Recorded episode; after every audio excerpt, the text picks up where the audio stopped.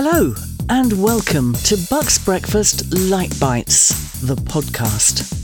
These are excerpts from our live breakfast show. Find us at bucksbreakfast.co.uk, weekday mornings 7 till 10, bringing you the antidote to shouty radio. On bank holidays, we give local authors group, the Wycombe Writers, a challenge. Take one word and see what it inspires. And here's what they did with the word holiday. Part 2. This is Bucks Breakfast. Unexpected Holiday, written and read by Elizabeth Rodder. What do you mean you've booked us a holiday? When? And why did you ask me first? Honestly, David, how on earth do you think I could just fly off any time when I've got so much on at work? I thought it'd be a nice surprise. You always said you'd like to go to Iceland. Yes, but we need to plan it together and look at possible dates when I can get away. Not just spring it on me like this. I can't possibly go. You'll just have to cancel it. I can't, love. It was a last minute opportunity not to be repeated. Take it while you can booking. So I've paid for it already. And anyway, it sounds brilliant. Flights included, 10 days in a four star hotel, near the sea, all meals included, and optional guided tours. You know, geysers, thermal pools, maybe even the northern lights. And the best part is we won't have to quarantine when we come back. It's a green destination, see? Rowena looked at her husband's face and, despite her frustration, realized that he'd only wanted to please her and to have some time with her to himself. She felt guilty that she'd been working so hard recently, and now back in the office again, while he was still working at home. They hadn't seen much of each other at all. She began to relent. Oh, well, okay then. Well, at least we've both had our jabs. I'll talk to Richard tomorrow and see if I can sort something out. I must admit I could do with a break, and it would be nice for us to relax together again. Thank you, darling, for being so thoughtful. David smiled with pleasure and relief. He'd done the right thing after all. To her surprise, it was easier than she thought to get the holiday time she was owed. Richard knew someone who could stand in for her for a couple of weeks, and most of the work she'd been doing for the big contract was complete. Only a few ends needed tying up. She actually began to look forward to going away and started mentally itemizing all the clothes, swimsuits, shoes she would need. And of course, she would have to sort out all David's clothes as well. He was never good at planning that, or all the little extras they needed. The week passed quickly, and that weekend they started to pack, cancel regular deliveries, and give a key to their very obliging neighbours, who promised to look in occasionally to make sure that all was well. Although the weather was particularly wet and windy, the flight was thankfully without incident. They landed at Reykjavik airport in the late afternoon and soon found a taxi to take them to their hotel. Very comfortable hotel it was, too, just as David had predicted, and they received a warm welcome. Your room is number 206 on the second floor, and the porter will take your bags up for you. Our bags! Where are our bags? They said, looking at each other in panic. The gradual realization crept over them that they'd been so anxious to find a taxi, they'd forgotten to pick up their suitcases from the carousel. Oh my goodness, we've left them at the airport. Turning to the receptionist, Rowena said, Please, could you possibly ring and see if they can be found and sent to us here? The receptionist had a somewhat patronizing look on her face, but she said, Of course, madam. If you would just give me a clear description of the bags, I'll ring straight away and I'm sure it will be possible to get them here for you. If you would like to go up to your room, you can at least freshen up after your journey. A table has been reserved for you in the dining room, which is over to your left here, at 7:30 p.m. The following morning, they'd slept in their underwear, they went straight to the reception desk. where of course a different person, a man this time, nonetheless seemed to be fully aware of their predicament. Good morning, Mr. and Mrs. Jones. I hope you had a good night's sleep. Well, the bed was very comfortable, but we were so worried about our luggage we didn't sleep very much. Is there any news? said David. I'm afraid they haven't been able to locate your suitcases yet. It seems there were none left on the carousel after your flight had cleared. They're now in touch with the airport police, as the cases may have been retrieved and then taken away to a safe place. That's the usual procedure with unclaimed luggage, for safety, you know, in case of terrorism. this is awful, said Rowena. Surely they won't blow them up, will they? No, I'm sure not, madam. Hopefully you will have them back very shortly, said the receptionist, smiling. For the next three mornings, David and Rowena had the same conversation at reception, growing more and more anxious and having to buy nightwear and underwear from the in house shop, a couple of sweaters, and a handbag to put them in. Bit pricey, but we haven't any choice. Look at it this way, love, said David. At least we had our hand luggage with passports, tickets, and money, etc., so we can go on the outings, and everything else is included. I think we should just make the best of it while we're here and enjoy what we can. I know you're right, David, but there were some personal things in my suitcase and in yours, and I'm beginning to think we've lost them forever. Come on, love, they're bound to turn up soon. Don't let this spoil the holiday. We're going to see the famous geyser today. I'm really looking forward to it. The geological features turned out to be just as spectacular as they had been described, and in fact, even Rowena was bowled over by the beauty of it all, as well as by the warmth and friendliness of the Icelandic people. The day of their return flight came all too soon. Oh, it's been such a wonderful holiday, David, thank you. But I suppose we can say goodbye to our suitcases, can't we? I suppose so, love. That'll teach us not to rush so much next time. Relaxed and happy after their break, they giggled and linked arms as they went into the airport.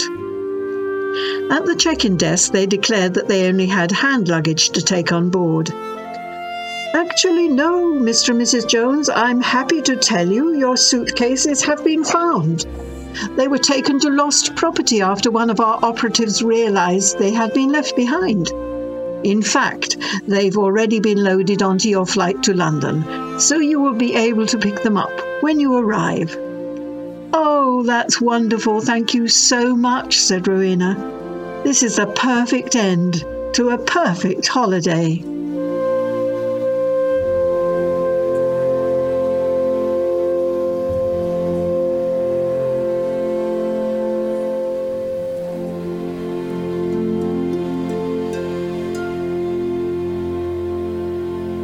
This is Bucks Breakfast. You're listening to Bucks Breakfast Light Bites, the podcast, the Wycombe Writers Bank Holiday Challenge.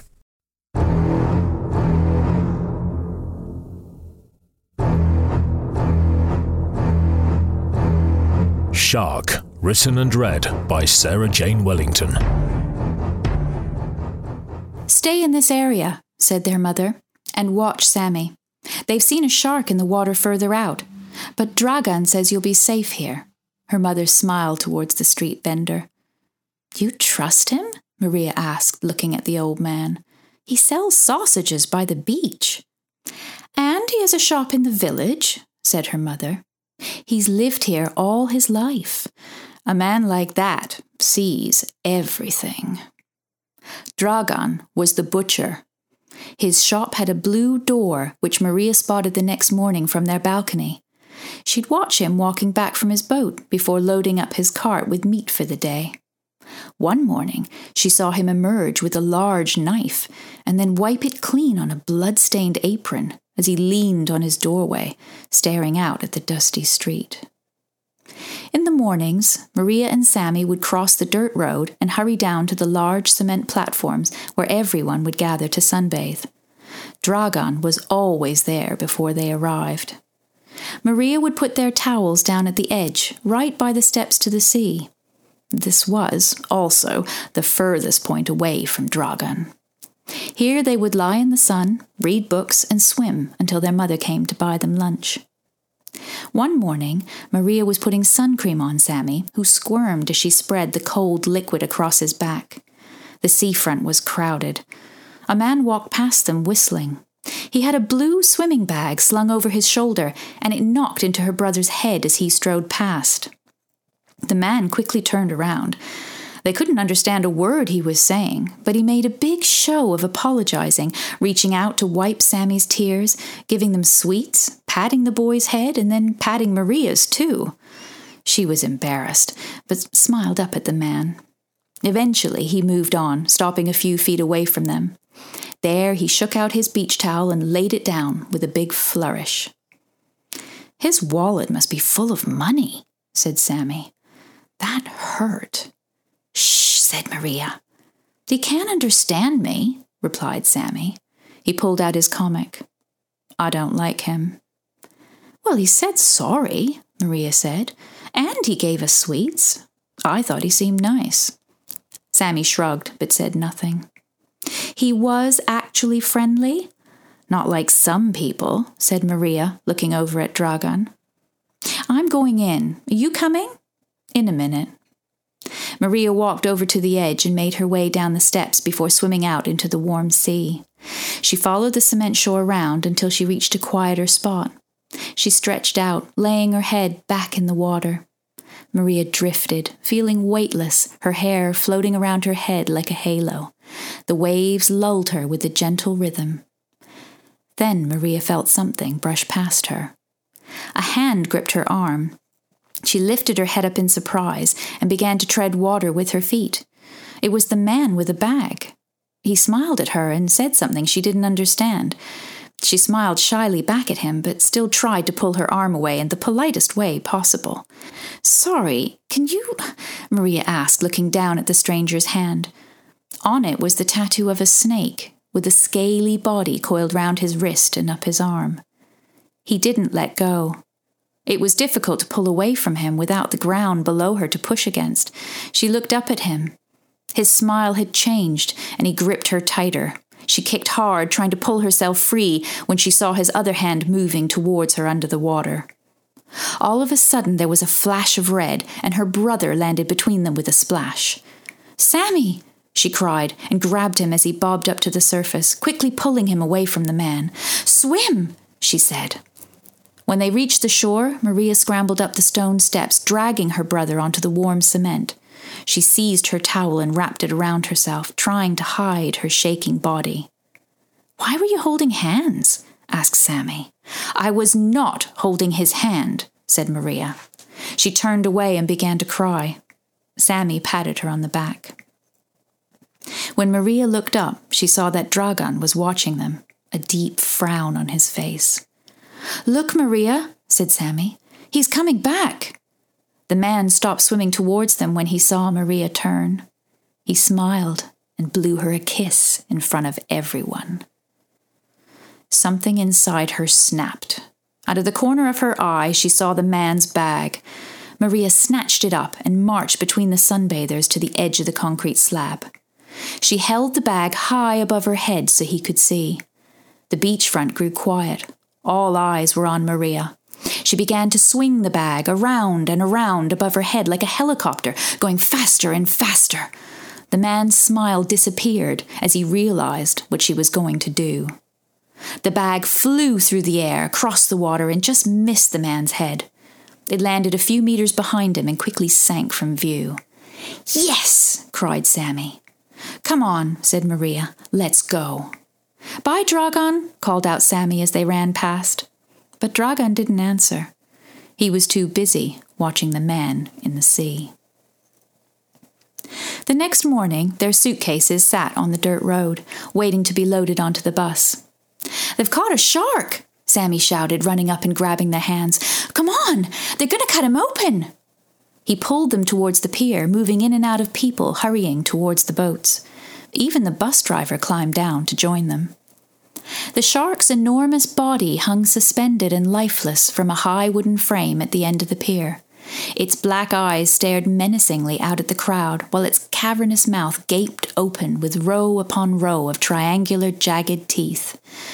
One of the sailors moved behind the shark and pushed it forward, and the crowd jumped back with nervous laughter as it swung towards them.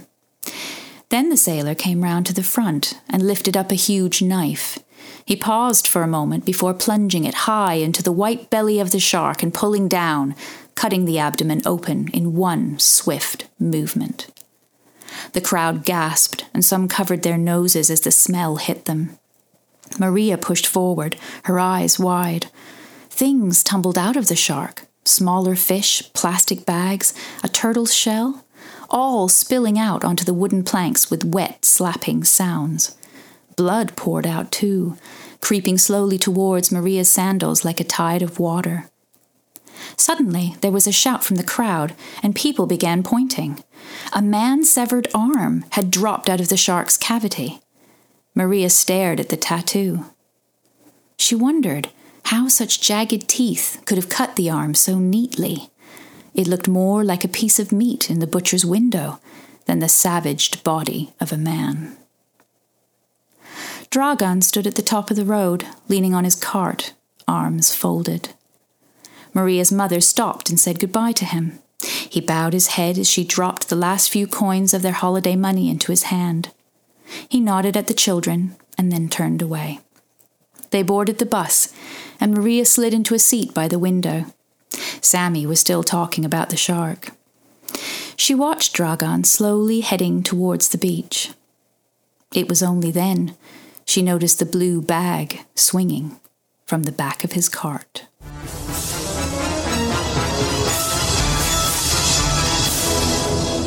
This is Bucks Breakfast. You're listening to Bucks Breakfast Light Bites, the podcast, the Wycombe Writers Bank Holiday Challenge.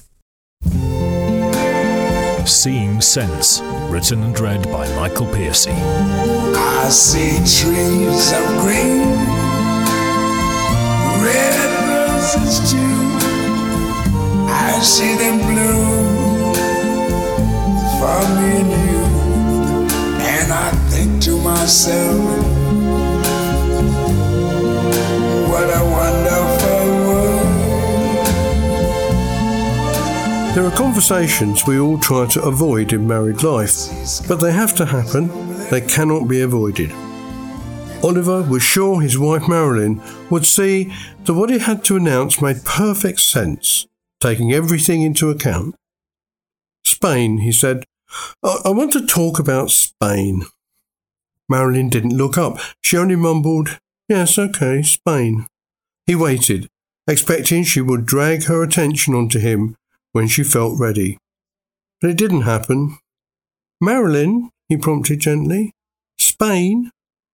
Oh, yes, she said, Spain. I, I am listening. I just need to. Um... Oliver would have preferred that she was looking at him and fully engaged, but the time had come for action. There was no turning back. I don't want to go to Spain this year. Well, any year, actually. I don't want to go to Spain any more. Ever. And Marilyn stopped mid brushstroke and slowly turned to face Oliver.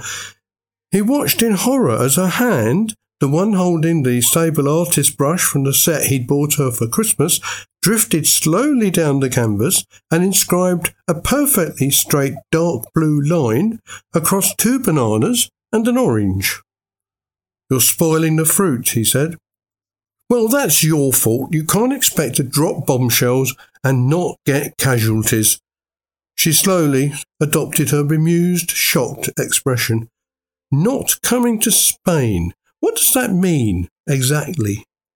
Oliver cleared his throat. Well, to be exact, I said, I don't want to go to Spain. I didn't say I don't want to come to Spain. Come and go are subtly but significantly different in this context. Marilyn squeezed her eyes into an angry squint. You can come and go as much as you like, Oliver, but we are going to Spain. I, I would prefer not. We always go to Spain. We love Spain. From the corner of his eye, Oliver saw disaster spreading further down the canvas. You're spoiling the fruit bowl now, Marilyn. She snatched the brush from the painting. Don't change the subject. You love Spain. It was your idea to go there in the first place. For ten years we've gone to Spain. Eleven, he corrected her. But it is time for a change. Change? Marilyn went all quizzical. I've been collecting brochures, making inquiries, doing the research. I found a lovely villa in. Yes, he raised his hand. I- I've noticed the brochures piling up. I should have spoken sooner. Marilyn shook her head in disbelief. So, so where do you want to go? Nowhere, he said. Well, nowhere abroad. Nowhere that we have to fly to. Suddenly, shockingly, everything fell into place for Marilyn. It's those bloody friends of the earth people. They've got to you, haven't they? Nobody's got to me, as you put it, said Oliver. It's pure, simple, common, good sense. Marilyn had her own version of good sense. Friends of the earth are the reason that we had to buy that expensive electric car last year. Oliver could feel himself becoming defensive. There were government grants and incentives. It was a sound financial decision to go electric. That's all very well, Marilyn said, but we can't visit my sister in Sheffield anymore because there aren't enough charging points en route, or so you claim. You never liked my sister. New charging points are coming on stream all the time, he said. Anyway, I get on fine with your sister. It's her husband I can't stand. Don't change the subject. You, she jabbed her finger into his chest, you have been brainwashed by friends of the earth. It's not brainwashing, it's information. The truth about where we are heading if we don't take steps to correct what we've done to the climate. Marilyn crossed her arms over her chest in a last word pose. When we got that new car, that expensive new electric car, you said it would be our contribution to the battle against climate change. Our contribution. That means we've done our bit. Now we get the holiday. Oliver shook his head. The battle is not yet won. Individuals have to step up and take on the big boys, the airlines, the travel companies. By refusing to travel, we can bring them to their knees. Use our power as consumers to end this insane pollution and disruption of our climate. Drive them out of business. Save the planet. Marilyn considered this. We can only drive them out of business if there are enough charging points en route. Don't be facetious. You're better than that. Marilyn couldn't help whining. But I want my holiday. You'll have a holiday. A wonderful holiday. In England. A staycation. That's not a word. Both the Oxford and the Cambridge dictionaries include staycation. Shut up, Oliver. Marilyn's voice became threateningly calm. None of our friends have given up their holidays to save the planet. Oliver was ready for this one.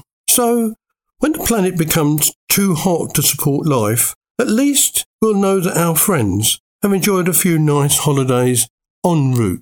Ah, Marilyn said triumphantly. Then you admit that all these sacrifices will prove to be a waste of time. We're all going to boil whatever you make us give up en route. Surely that expensive, shiny new battery powered boy's toy out there on the drive is enough of a contribution. Carbon offset, I think it's called. Your electric car buys us the right to fly to Spain for a holiday. It's only two weeks in the sun and it's only once a year. Oliver sighed. There is so much wrong with what you just said. I don't know where to start. Why don't you call your friends at Friends of the Earth? They'll tell you what to say. In the meantime, can we start going through these brochures, or are you going to leave it all to me again? Oliver considered this, thought about it deeply. He didn't feel his message was getting through, and Marilyn's feelings of loss did echo a little of what he also felt. Maybe, he thought, maybe just one more holiday wouldn't be so bad. If they kept quiet about the destination, the flight, and put nothing on Facebook, who's going to know? And Marilyn's carbon offset argument was a good one. He said, Perhaps we shouldn't rule it out completely. Why don't you show me that villa you found, just for old time's sake? Marilyn kissed him. As she passed him the pile of brochures, she chose not to say, I knew you'd see sense eventually, because some things are best left unsaid. Everybody has a summer holiday, doing things they always wanted to. So we're going on a summer holiday to make our dreams come true. For me and you. You've been listening to the Wycombe Writers Bank Holiday Challenge as broadcast on Bucks Breakfast. Lots of other interesting stuff will be elsewhere on our podcast channel. Don't forget to subscribe and listen to Bucks Breakfast Monday to Friday 7 till 10 a.m. at bucksbreakfast.co.uk for the antidote to shouty radio.